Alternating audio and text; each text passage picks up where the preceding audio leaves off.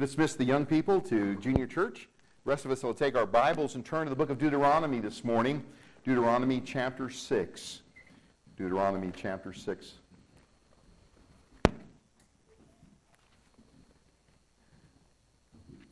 Deuteronomy chapter number 6 and verse number 3. Let's all stand as we read God's word this morning.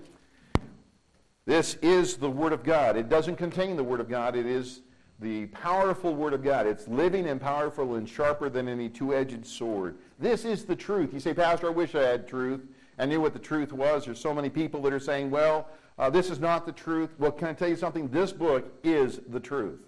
It has the answers for us. It tells us what is right, what is wrong. Our God has given that, this book as a love letter to us, but it's also an instruction manual for us in our life. Deuteronomy chapter 6, in verse number 3, it says, Hear therefore, O Israel, and observe to do it, that it may be well with thee, and that ye may increase mightily, as the Lord God of thy fathers hath promised thee, in the land that floweth with milk and honey. Hear, O Israel, the Lord our God is one Lord. And thou shalt love the Lord, our, the Lord thy God with all thy heart, with all thy soul, with all thy might. And these words which I have commanded thee this day shall be in thine heart. And thou shalt teach them diligently unto thy children, and thou shalt talk of them when thou sittest in thy house, when thou walkest by the way, when thou liest down, and when thou risest up. Thou shalt bind them for a sign upon thine hand, and they shall be as frontlets between thine eyes. Thou shalt write them upon the posts of thy house and on thy gates. And it shall be that when the Lord thy God shall have brought thee into the land which he sware unto thy fathers, to Abraham, to Isaac, and to Jacob, to give thee uh, great and goodly cities, which thou buildest not, and houses full of good things, which thou fillest not, and wells digged, which thou diggest not, vineyards and olive trees, which thou uh, plantest not, when thou shalt have eaten and be full, then beware, lest thou forget the Lord, which brought thee forth out of the land of Egypt from the house of bondage. Thou shalt fear the Lord thy God and serve him, and shalt swear by his name. Let's pray. Dear Heavenly Father, we thank you today for the precious promises of thy word. I thank you, Lord, for the direction that thy word gives. Lord, it's been such a help and an encouragement to me over the years. It tells me what's true, tells me what's right, tells me how I ought to live and what I should do. And Father, for each of us here today, we have your word in our hands. What a blessing, what an important uh, principle to take thy word and to study it, that we might learn from it. Father, today I pray for these dear folk that are here. Lord, for those that, have, that are here maybe for the first time, that have never heard the gospel. Lord, people that are on the internet watching today, I pray, Father, that the gospel would be clear and plain that uh, they can have a new beginning, they can have new life, they can have a relationship with you only through the person of the Lord Jesus Christ. And Father, today I pray that you would work in our hearts. Lord, give us your help, your comfort, your understanding. And Lord, I need you today to say the words that you would have me say. Lord, help me to be uncompromising in the truth. But Lord, help me to say it with love. Father, we thank you and praise you in Jesus' name. Amen. Thank you. you may be seated. A father and son went to a small western town looking for, uh, for his father's brother, the uncle, that he had never seen before. Suddenly, the father pointed out a man who was walking uh, down the street. He was walking away from them. And the, the father exclaimed, There's my uncle. There goes my uncle. The son said to his dad, He said, Dad, how in the world can you say that there's your uncle if you've never seen him before? He, the, the father turned to the son. He said, Son, I know him because he walks exactly like my father. They were walking like his father. How you walk influences your life. Your walk and what goes on inside, the principles that you've been taught, people can tell where you are and who you are. Jesus said, By their fruit ye shall know them. A father and a son went fishing one day, and After a couple of hours of being out in the boat, the boy suddenly became curious about his environment, what was going on around him, and he asked his dad, he said, Dad, how does a boat float? And the, the father said, Well, uh, son, I don't rightly know. Son just kind of looked at that, kind of shrugged it off, and kept thinking about what was going on. And he, he asked another question, and he said, uh, Dad, uh, how do fish breathe underwater? You know, kids do ask those, those silly questions sometimes. You don't have all the answers. And, uh, but the, the, father looked at him and said, Son, I, I don't really know. And he looked up at the sky and he said, Wow. Dad, why is the sky so blue? Dad looks up there. Son, I, I really don't know. And the son, he's looking at his dad and he doesn't have any answer, and, he, and he's kind of concerned that he's getting his dad kind of irritated about asking all these questions. He says, Dad, do you mind me asking all these questions? And the father looked at him and replied, He says, Of course not, son. If you don't ask questions, how are you ever going to learn anything? Oh, goodness. Oh, goodness. You know, fathers play an important role in our home, in our church, in our community, and in our nation. I was doing some research on this particular issue and came up with some interesting statistics and things that, about that issue. For example, in the idea of poverty, children in a father absent homes are almost four times more likely to be poor in 2011, 12% of children in married couple families were living in poverty compared to 44% of children in mother only families. Children living in a female headed families with no spouse present had a poverty rate of 47.6%, over four times the rate of in married couples. According to the U.S. Department of Health and Human Services, fatherless children are at a, a dramatically greater risk of drug and alcohol abuse. In a study of, of 1,977 children ages 3 and older living with a residential father or a father figure found that children living with married biological parents had significantly fewer externalizing and internalizing behavioral problems than children living with at least one non biological parent. Children of a single parent homes are more than twice as likely to commit suicide. Children born to single moms, uh, mothers show higher levels of aggressive behavior than children born to married. According to Frederick Kirk, a PhD, in an article, The Vital Importance of Parental presence in children's lives, May 23, 2012, he said 71% of high school uh, dropouts are fatherless. 71%. Fatherless children have more trouble academically, scoring poorly on tests or of reading, mathematics, and thinking skills. Children from father absent homes are more likely to be truant from school more likely to be excluded from school, more likely to leave school at the age of 16, and less likely to attain academic and professional qualifications in adulthood. The world would try to tell us that it really doesn't matter if dads are not in the home, but that's not true.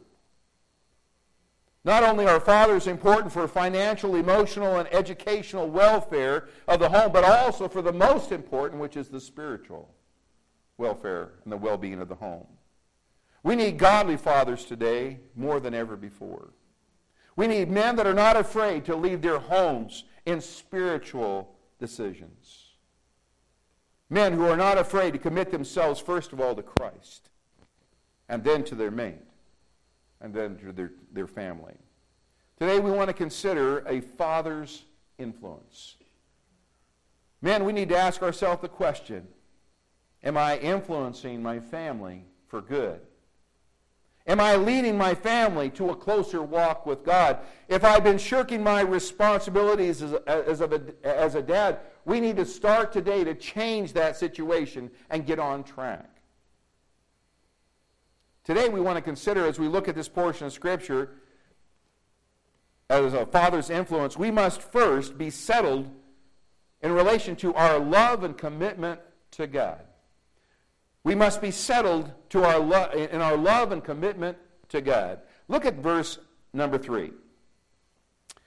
It says, Hear therefore, O Israel, and observe to do, do it, that it may be well with thee, and that ye may increase mightily, as the Lord God of thy fathers hath promised, and the land that floweth with milk and honey. Hear, O Israel, the Lord our God is one Lord. The background of this portion of Scripture, Moses is instructing fathers how to guide their families. Fathers were responsible for the spiritual leadership in the homes. Moms were to be an aid to that teaching, but the fathers had the responsibility of teaching their families spiritual truths. Today, as you go out and you talk to, to people, as you knock on doors, many times, if you come a, across a door with a, uh, with a guy there, many times the guy will say, you say, you know, do you go to church? Do you attend church? Oh, um, my wife handles this, the, those, those religious things. They, they pass off their responsibilities to the, the wife. And praise God for godly women that take up that responsibility. But I'm here today to tell you God's plan, as it has always been, is for men to lead in the area of spiritual things. They are to lead. So often, ladies are leading, and the guys are just, yes, dear. You say, well, Pastor, that's the way I like my husband, just following along. Can I tell you something? You need to encourage your husband to be a spiritual leader. One of the ladies in our church in California, she was, uh, she was, she came and she says, you know, uh, I'm asking God to make my husband a spiritual leader. And I said, well, let's pray about that. We prayed about it, and all of a sudden he got excited about, you know, he got excited about the Lord and winning souls and, working on the bus ministry and doing and, doing things for God. It was like he couldn't get enough of the things of the Lord. And then uh, she comes, he says, well, you know, wait a minute. I don't like what he's, how he's become. Wait a minute, you asked for God to do a work, and he did, and now you don't like it. Well, yeah, but he's, he's not, he doesn't give me the time I want. Well, folks, can I tell you something? We need to love God first in our heart and life.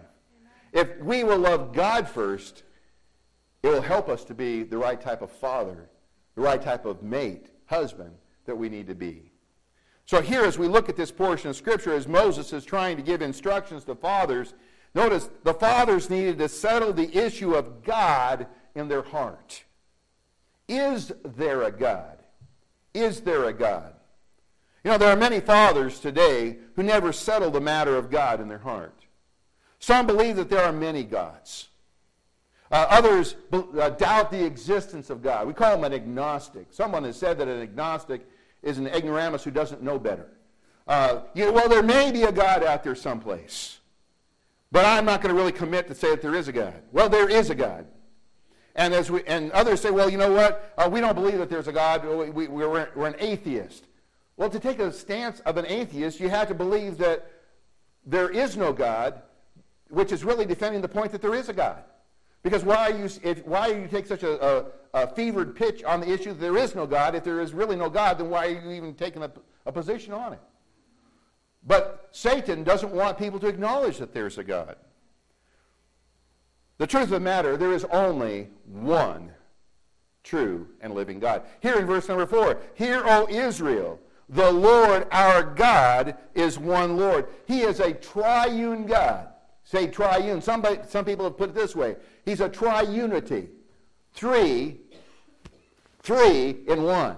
Three in one. God the Father, God the Son, and God the Holy Spirit. Those three are one. 1 John chapter 5, verse 7 says, For there are three that bear record in heaven, the Father, the Word, and the Holy Ghost, and these three are one. You say, well, Pastor, that's kind of hard for me to wrap my mind around that idea that there are three persons, yet there's only one God.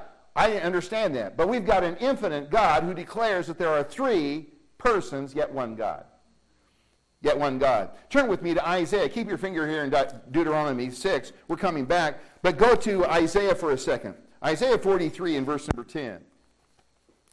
Isaiah 43 in verse number 10.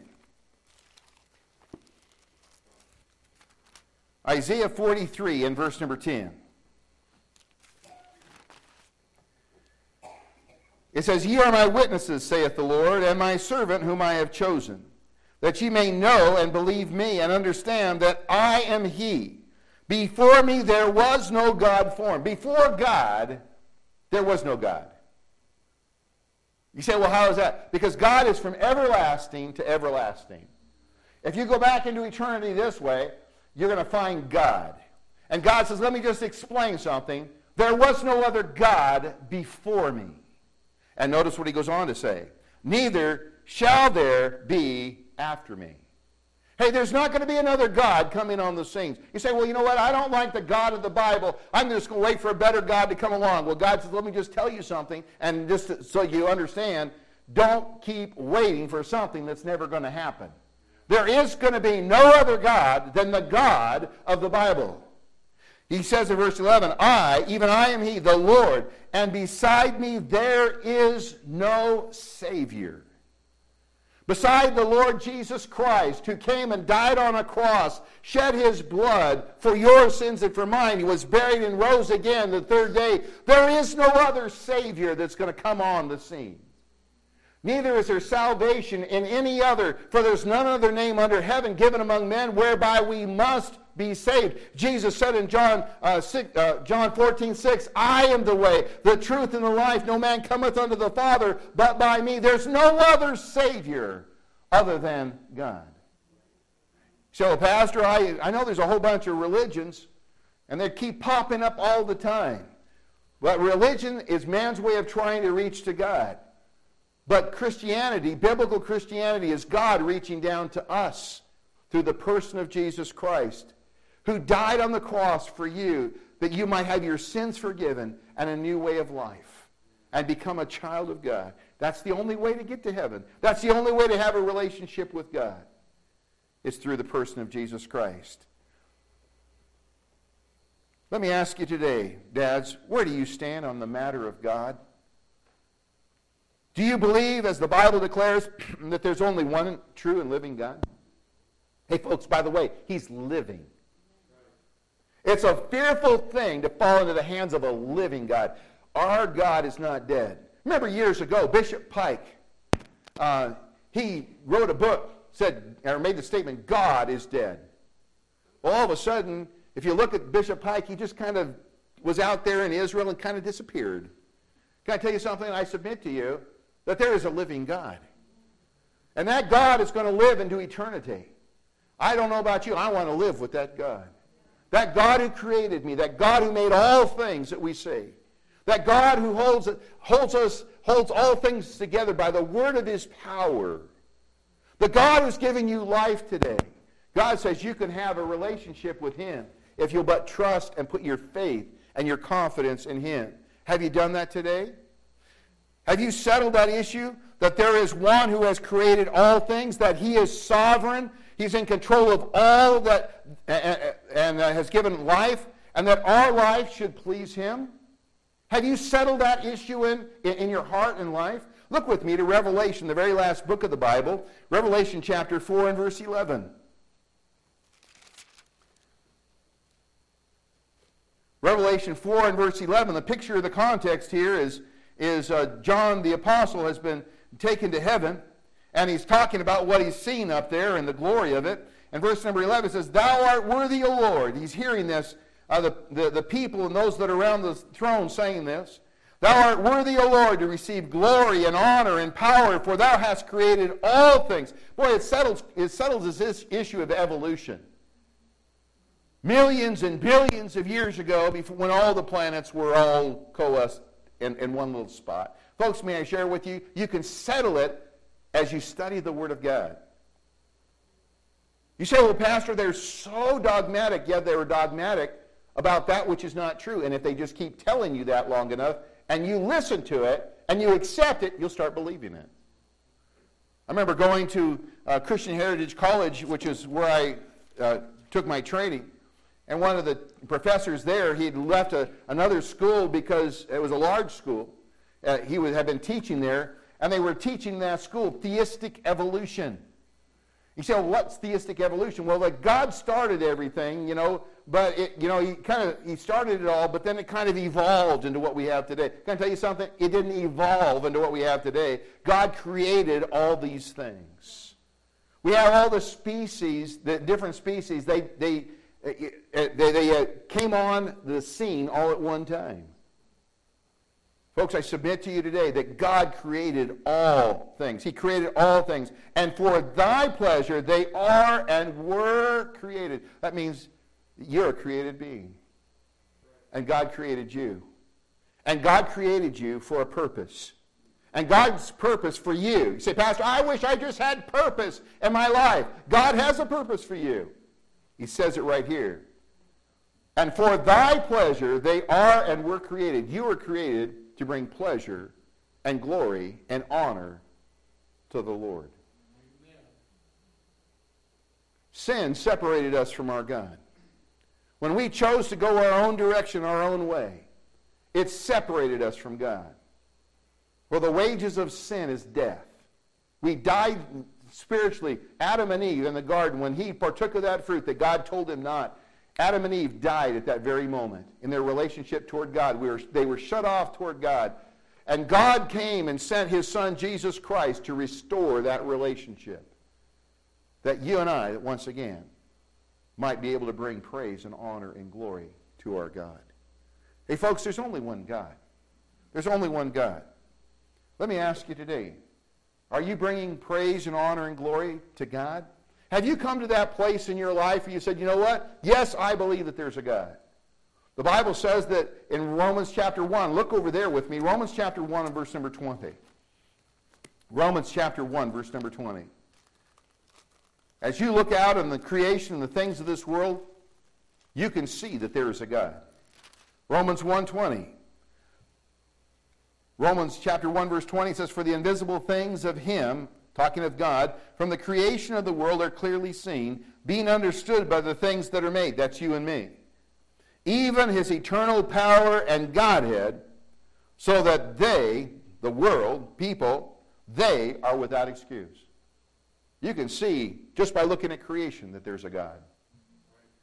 Just throwing a ball. You say, well, Pastor, that's just an easy thing. We'll just throw a ball. You should see all the different things that are involved in throwing a ball all the muscles and how it works and syncs with your mind. There is a creator that's put all this together. It's not by chance, it's by a divine creator. And we can see that there's a God. Have you settled that? Have you settled that in your life? Well, if there is a God, then how should we then live? Go back there to that Deuteronomy where we were a moment ago, Deuteronomy chapter 6, and notice, if there is a God, then notice how then should I live? Well, he tells us here in verse number 5 And thou shalt love the Lord thy God with all thine heart, with all thy soul, with all thy might. And these words which I command thee this day shall be in thine heart, and thou shalt teach them diligently unto thy children, and thou shalt talk of them when thou sittest in thine house, when thou walkest by the way, when thou liest down, and when thou risest up. There are three important truths here of how I'm supposed to live if I believe that there is a God. If I believe as a father that there is a God, then how am I supposed to live? Well, first of all, we're to love God with all of our being. That's what he says in verse number 5. He says this, And thou shalt love the Lord thy God with all thy heart, with all thy soul, and with all thy might. You say, well, Pastor, when you're talking about love, how, what is that talking about then? Loving God with all my heart, soul, mind, and strength. Well, first of all, somebody's put this way it's a sincere love. It's a sincere love. We're to love Him not in words only, saying what we think He wants to hear said, but our hearts are to be in tune with Him.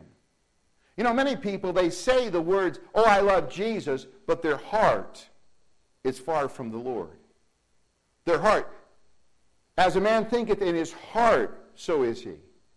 Folks, how you are in your heart, and you're not talking about the pumper thing, we're talking about the center of your being. How you focus, and it deals really with your mind, your thoughts of your mind, your heart, the heart of your person, who you are. As you think in your heart, so, eh, so are you. Look at Luke chapter 6, verse 46. Luke chapter 6 and verse 46. Jesus raises an interesting question to the people because they were, they were claiming to love Jesus and follow him and be his disciples. And Jesus says this in Luke chapter 6 and verse 46. He says, And why call ye me Lord, Lord, and do not the things which I say? Why do you call me Lord, Master? Why do you call me Master? And don't do what I tell you to do.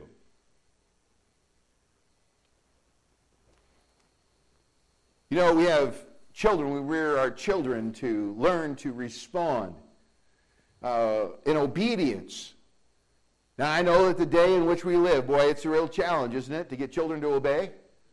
You know, we uh, teachers in the public schools spend most of their time just trying to keep order uh, and, and, just trying to keep things under control so they can get a little bit of teaching. And so the kids have a whole bunch of homework at home that they have to take home because uh, they can't get it done in school because the teachers sit down, Johnny, sit down over here, and, and they're and you're constantly having going through all this this type of stuff. Amanda's just got a brand new job. And she's getting a real experience on this. I told you to sit down. Quit pulling their hair. Quit putting their, their, their pigtails in the ink well. Quit, quit doing all that. Uh, behave yourself. You spend all your time doing all of that. Children, it, mischief is bound in the heart of a child. You say, well, Pastor, where does this stuff come from? Because the Bible says mischief is bound in the heart of the child, but the rod of correction will drive it far from them. When you discipline to correct behavior, and folks, we can discipline to correct behavior because that's what the Bible teaches, and we need to. Folks, may I share with you to help them to, to know how to behave themselves and to sit. Now we've got all sorts of different names for misbehaving. We've got ADHD and, and um, PhD. No, that PhD, that's, oh, yeah, you understand what I'm saying. If, if, we, if they're, they're not behaving, we'll just label it, and then that just kind of excuses it, and we're just going to kind of work with it. Folks, can I tell you something? This book right here will help you. We've had many kids that have come to our, when we had the Christian school here, they said, well, you know what? They just don't know how to sit down and they don't know how to behave themselves. You know, if you just come and you follow the principles of God's Word, God's Word works. It works. These principles of God's wording, the Spirit of God is just as true today as it has ever been. Amen. As it has ever been. But why call me Lord, Lord, and don't do the things I say? A child who goes and, and you tell him, okay, now I want you to sit down. And the child says, I'm going to stand up. Well, you say, well, Pastor, they just have a, a problem understanding. No, you know, when you help them to learn to sit down, and if they don't obey you immediately and with the right heart attitude, well, sit down. With the right heart attitude, you know, if looks could kill.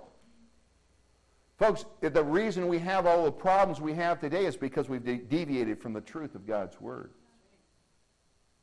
We've gone away from the principles of God's Word. That child, you say, well, okay, I'm sitting down on the outside, but but on the inside, but on the outside, on the outside I'm sitting down, but on the inside I'm standing up, like the little boy said.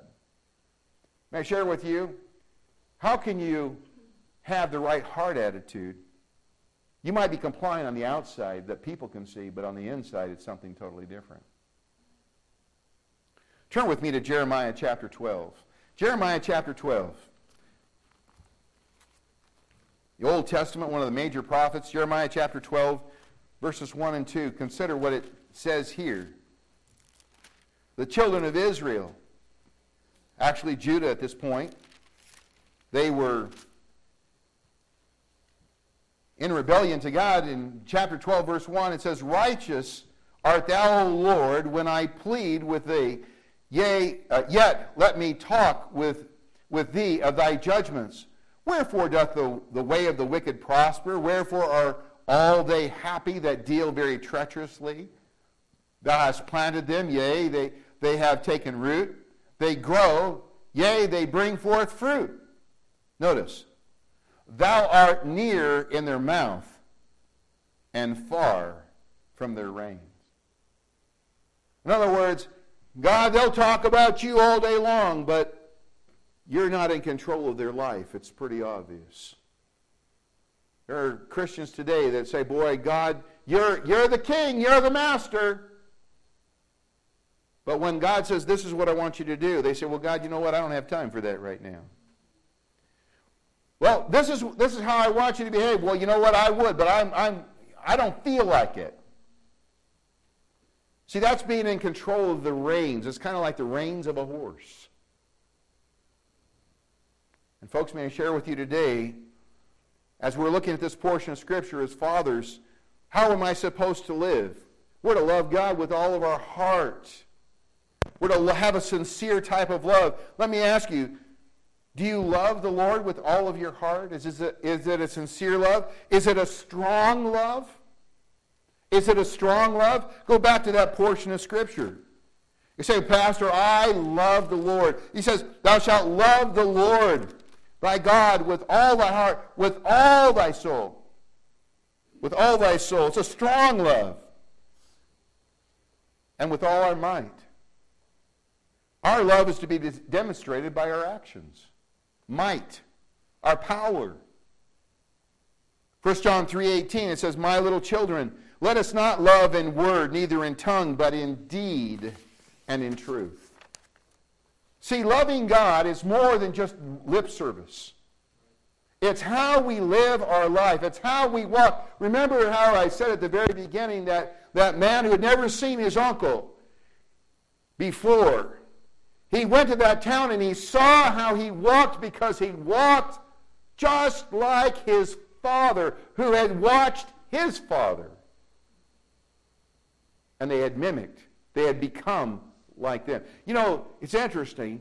Parents, many times, will take their children, they'll drop them off at church. They'll go home and live a totally different way. They'll come back and they want them to live like they do in church, but they're being taught by watching the examples of moms and dads on a daily basis. The number one uh, way that people mold and shape their life is by the example of their parents. Second, they tell us, is the grandparents. You say, well, Pastor, I don't know if that's a good or bad thing. Well, let me just share with you. If you're a screamer, if you're angry all the time, then don't be surprised if that's how your children are like because they pattern their life after the ones that they see, primarily their parents and their grandparents. You say, well, it doesn't have to be. No, and that's only by the grace of God. But I submit to you, folks, we need to, as fathers, we need to stop and we need to say, hey, you know what? God, I love you, and I want to love my children in action. Turn with me, if you would, to the book of Ephesians for a second. Ephesians. To give you an example of this. Talks about fathers dealing with their children. Ephesians chapter number six, uh, chapter number six. Ephesians chapter 6 and verse number 1 says, Children, obey your parents in the Lord, for this is right.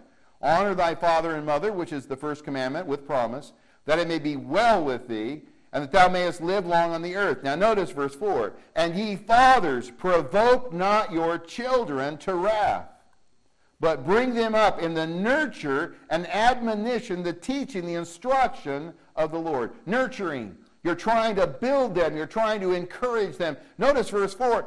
It says, And ye fathers, provoke not your children to wrath. You say, Pastor, what is that all about? What does that mean to provoke not your children to wrath?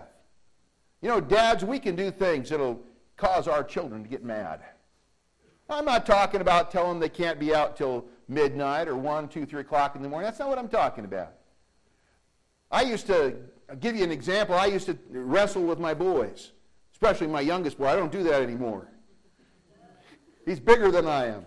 Um, and, uh, but I used to get him, and I would, I would just, because I was bigger, I would just get him, and I just you know, we'd be wrestling on the floor. You know, you kind of, you, you, let them kind of try and take you down and all that type of stuff. And then, you know, because I'm dad and I have the bulk, I would grab them by their arms and I would just hold them and I'd just squeeze them.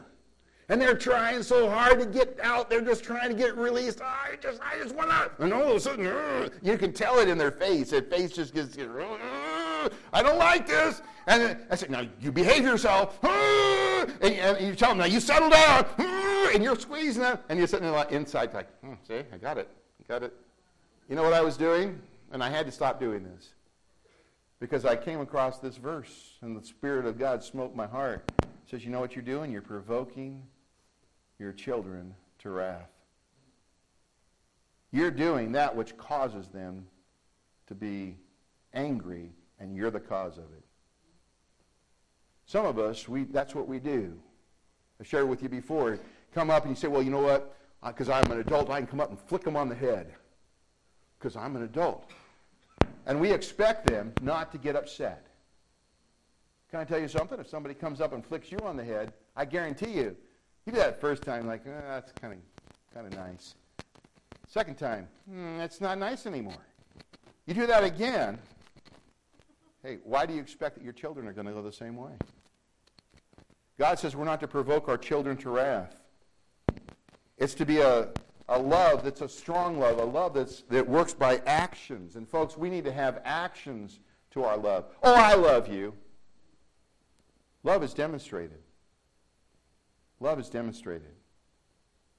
Guys, when was the last time that you demonstrated your love to your children, to your boys? Well, you know, real men don't show love. Really? Then what about Jesus Christ? There's no greater person, no greater man than Jesus Christ.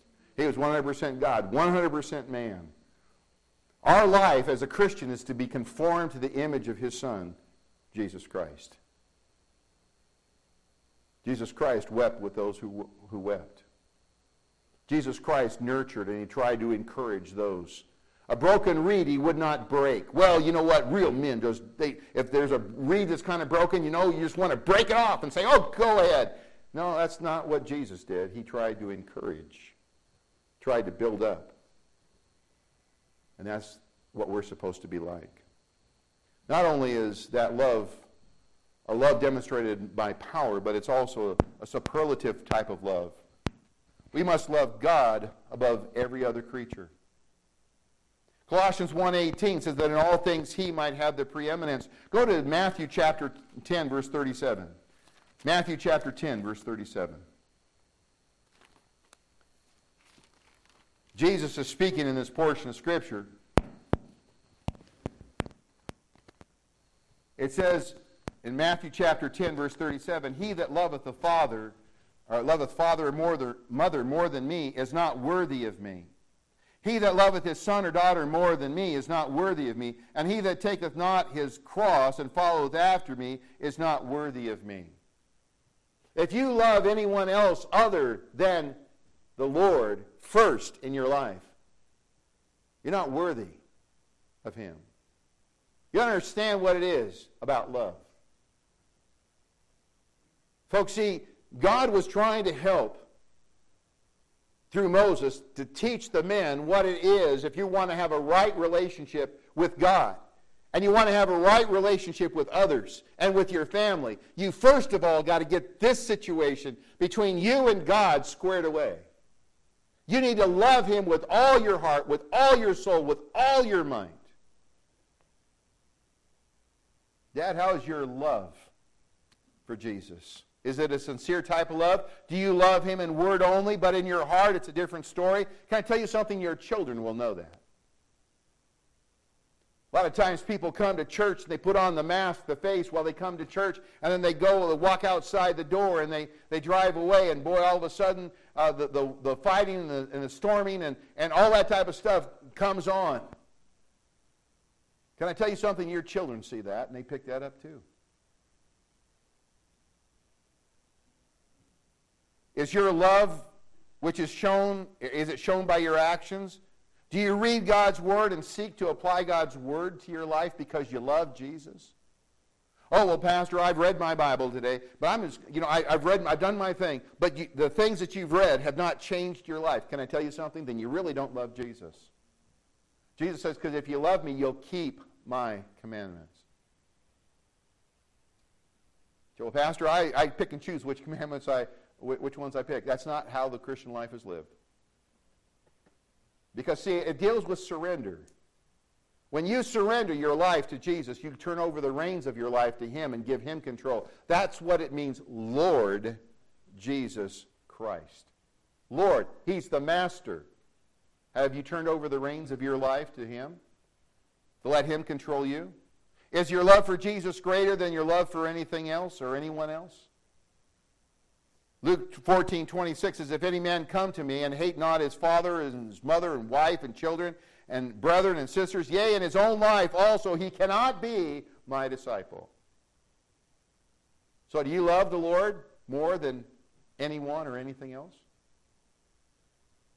I want you to notice the second point as we see in that portion of Scripture back in Deuteronomy 6. Not only our fathers, because we've settled the issue of God in our heart, we're to love God with all of our heart, with all of our being, but fathers were to hide God's word in their heart. Look back there, Deuteronomy chapter 6 and verse 6.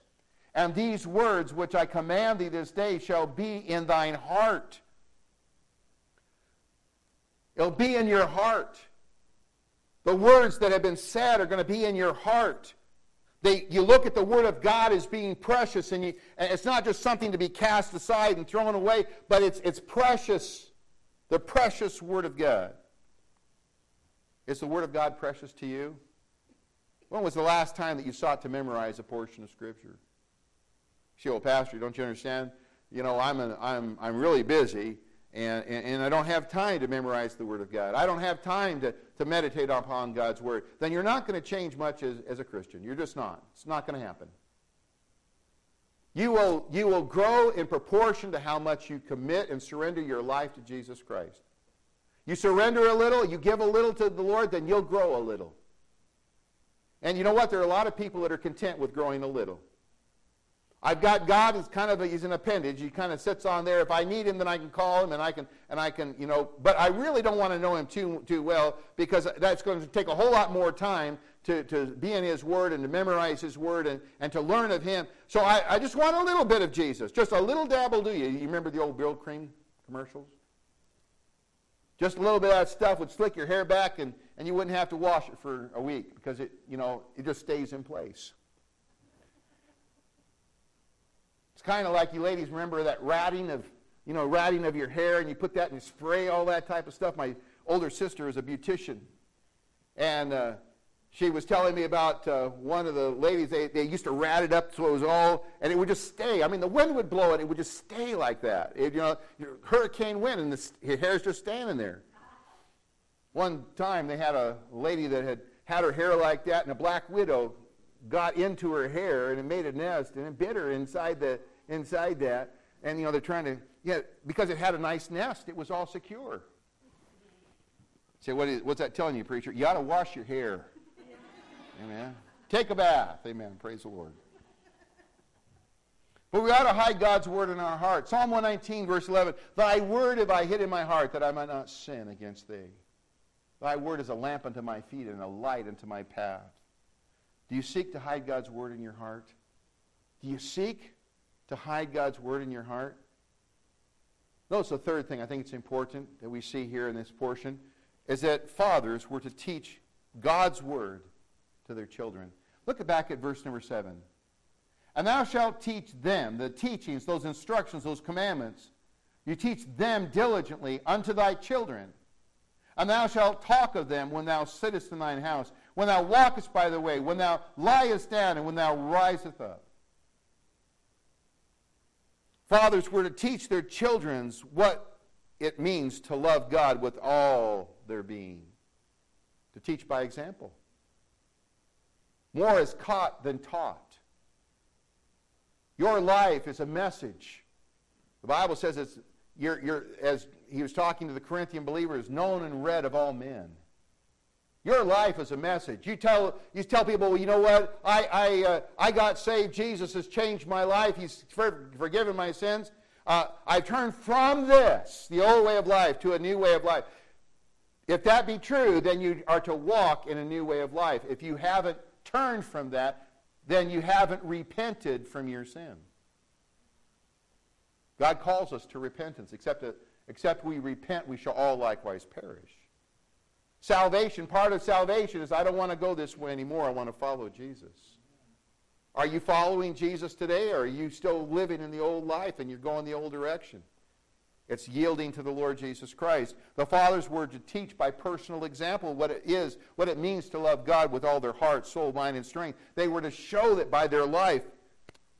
They were to teach their children the principles of God's Word, not just on Sundays, not just on Wednesdays. But thou shalt teach them when thou sittest in thy house, when thou walkest by the way, when thou liest down, and when thou risest up. Someone has called this looking for teachable moments. You say, what do you mean, Pastor? Well, times when we can teach the truth of God's Word in an application form. For example, as you stop and think about that, a person in front of you in line, you have your children right there with you, a person in front of you gets upset with the, the cashier uh, because they're making mistakes. Any cashiers ever make mistakes?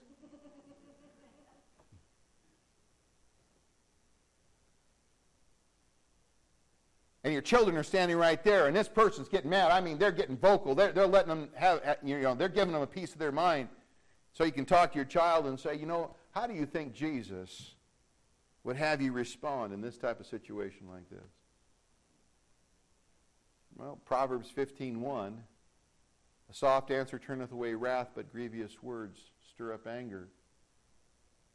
Ephesians 4:32, be ye kind one to another, tenderhearted, forgiving one another even as God for Christ's sake hath forgiven you. See, it's a teachable moment. You can see, well, how should I respond? Well, I guess I should have a soft answer dealing with this.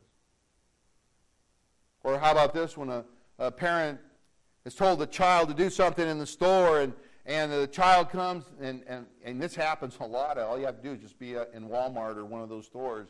And the parent says, now don't put your hand on that, that, that toy up there. No! Child says. So you come back over here and you say, you, uh, What do you think the Lord would have you to do in that situation? What do you think you should do? What would Jesus have you to do? Well, we read uh, earlier in Ephesians chapter 6 about children obey your parents in the Lord. Colossians 3:20, children obey your parents in, in all things, for this is well pleasing unto the Lord. Can I tell you something? By bringing your children to church and hearing the message of God's word, how many parents would like to have your children obey you in all things. Can I tell you something? That's what's heard from the pulpits of those that will preach the Word of God. And teachers that will teach the Word of God. That's exactly what ought to be taught. And people today are afraid to, to tell people that because it might affect somebody. Yeah, we're supposed to learn to obey, to obey authority because the powers that be are ordained of God. May I share with you, even President Biden's been ordained of God to be in position right now. Do I agree with him? No. But you know what? I think the truth of it matters this. I believe America's under judgment. And the powers that be have been placed there. God is judging America. We have turned away from God. You read through the book of Jeremiah, and God says, Shall I not judge a nation like this? And he talks about the rebellion, turning away from the principles of God, the, the uh, killing of innocent people. God says, Should I not bring judgment on a nation such as this? The answer is yes. And God puts people in positions of leadership. He puts them up. God says He puts kings up, and He takes them down. It's all in His control. It's all in his hand. Well, Pastor, I thought that the hanging chads were the. No, no, no, no. Can I tell you something? There's a God who's in control of all of this. And he can allow, and he, can, and he does, because it's fulfilling his will in this situation.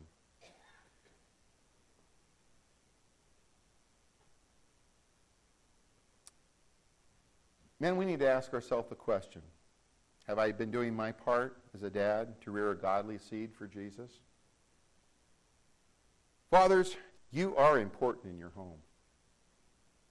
To be a good example of a biblical Christian, one who follows the Word of God, who follows the teachings. This world needs to see godly men men of integrity, men of honesty, who demonstrate what it is to love Jesus with all of our heart and soul and life, and to teach our family the principles of God's Word. Your family needs you today. This church needs you. Our community needs that, those type of men. And our nation needs it. The question is, will I allow God to use me to influence my family, my church, my community, and my nation as I live for him who died for us? Let's pray. Dear Heavenly Father, I pray today for these men that are here. Lord, I pray that they would realize the importance of the responsibility that you've placed upon their shoulders. Lord, it's not just a responsibility of providing financially for your home. It's not just a, enough to, to be there and, and to protect them, but, Father, to lead our families spiritually in the way that they ought to go. Lord, that we would, first of all, walk with you and love you with all of our heart, soul, mind, and strength. God, that's the most important. Lord, from out of that comes everything else of, of our life. With every head bowed and every eye closed. You say, well, Pastor, I don't even understand what you're talking about tonight, today. I don't understand about, I, I know that there's a God. I, I, I believe that part. But there's only one way of really knowing God, and that's through the person of Jesus Christ. God loves you, my friend. God sent not his Son into the world to condemn the world, but that the world through him might be saved. God wants you to be saved. He wants you to be set free from your sin. He wants you to have a relationship with him. And that only is possible through Jesus Christ. If you have the Son, you have the Father. But if you reject Jesus, you don't have the Father either. The world will tell you, you know what, you can have God without having Jesus. It's not true. God says it. But when you come to that place where you're willing to humble yourself and acknowledge that you're a sinner, just like all of us, all of us have done things wrong. We've lied, we've cheated, we've stole, we've gotten angry with people. Those are all things that God's Word calls sin. The wages of sin is death. To be separated from God for all of eternity. And you can choose to pay it if you want to, pay that price, and go to a place called hell. But God loved you. God demonstrated his love toward you that in while you were yet a sinner, Christ died for you. He died in your place. He took your sin punishment when he was on the cross. He was buried, and the third day he rose again. And if you'll accept what God did for you, that you accept Jesus, his son, as the substitute for your sins, you can be saved today. Right now, you're seated, you can pray and ask Jesus to come into your heart and be your Savior. God says you're a sinner. There's only one Savior, and that's Jesus. And here's how you receive Christ where you're seated today. Say, Dear God, I know I'm a sinner. I believe that you sent Jesus, your Son, to die for me on the cross. I want to turn from my sin today and turn to Jesus and follow him right now, the best way I know how, I want Jesus to be my Savior. I ask Him into my heart right now. In Jesus' name. If you prayed and asked Jesus to be your Savior, God says you're saved. Whosoever shall call upon the name of the Lord shall be saved. And now, at that very moment, you became a child of God. You say, now, Pastor, what's the next step? The next step is to obey the Lord in believers' baptism to identify with Jesus. As many as received him, to them he gave the power to become the sons of God, even to them that believe on his name. But the Bible says in Acts chapter 2, verse 42, those that received were baptized, and they were added unto them about 3,000 souls. Those people baptized were they believed in the death, the burial, and resurrection of Jesus Christ. That's the first step of obedience. Are you going to obey the Lord or are you going to disobey him? You won't move forward in your Christian life till you surrender and say, okay, Lord, I'm going to obey you. I want you to be my master. If you've, once you're saved, you've now asked Jesus to be your Savior, you need to come and get baptized. Baptism doesn't save you. it just identifies you with Jesus. If you've never been baptized since you've been saved, you need to come. In a moment, we're going to have an invitation song. if you receive Christ as your Savior, I'll be right here in front. I'd love to talk to you about being saved. How wonderful it is. If you want to get baptized, you can come and, and make that decision today. Maybe some of us as dads, you say, Dad, you know, I have not been the type of dad that God wants me to be, and I should be. My children are following in my footsteps, and they're not right, and I need to change some things. Why not tell the Lord those things today so that He can help you to be what you ought to be? Dear Father, I pray for those that are here today. And Lord, I pray that as we have this invitation time, that Lord, you would speak to their hearts, draw them to yourself, and Lord, have your own way. Father, we thank you and praise you for what you're going to do. And Lord, I pray right now for your mercy and grace. And Lord, if there's those that have never asked Jesus to be their Savior, may they step out in faith and, and trust you and, and give you their life. In Jesus' name, amen. Let's all stand. Brother Scott's going to lead us in a song of invitation. And as, as we sing, if God's speaking to you, don't wait for somebody else to, to respond. You respond. If the Spirit's talking to you and saying, hey, you know what? You just got saved, or you need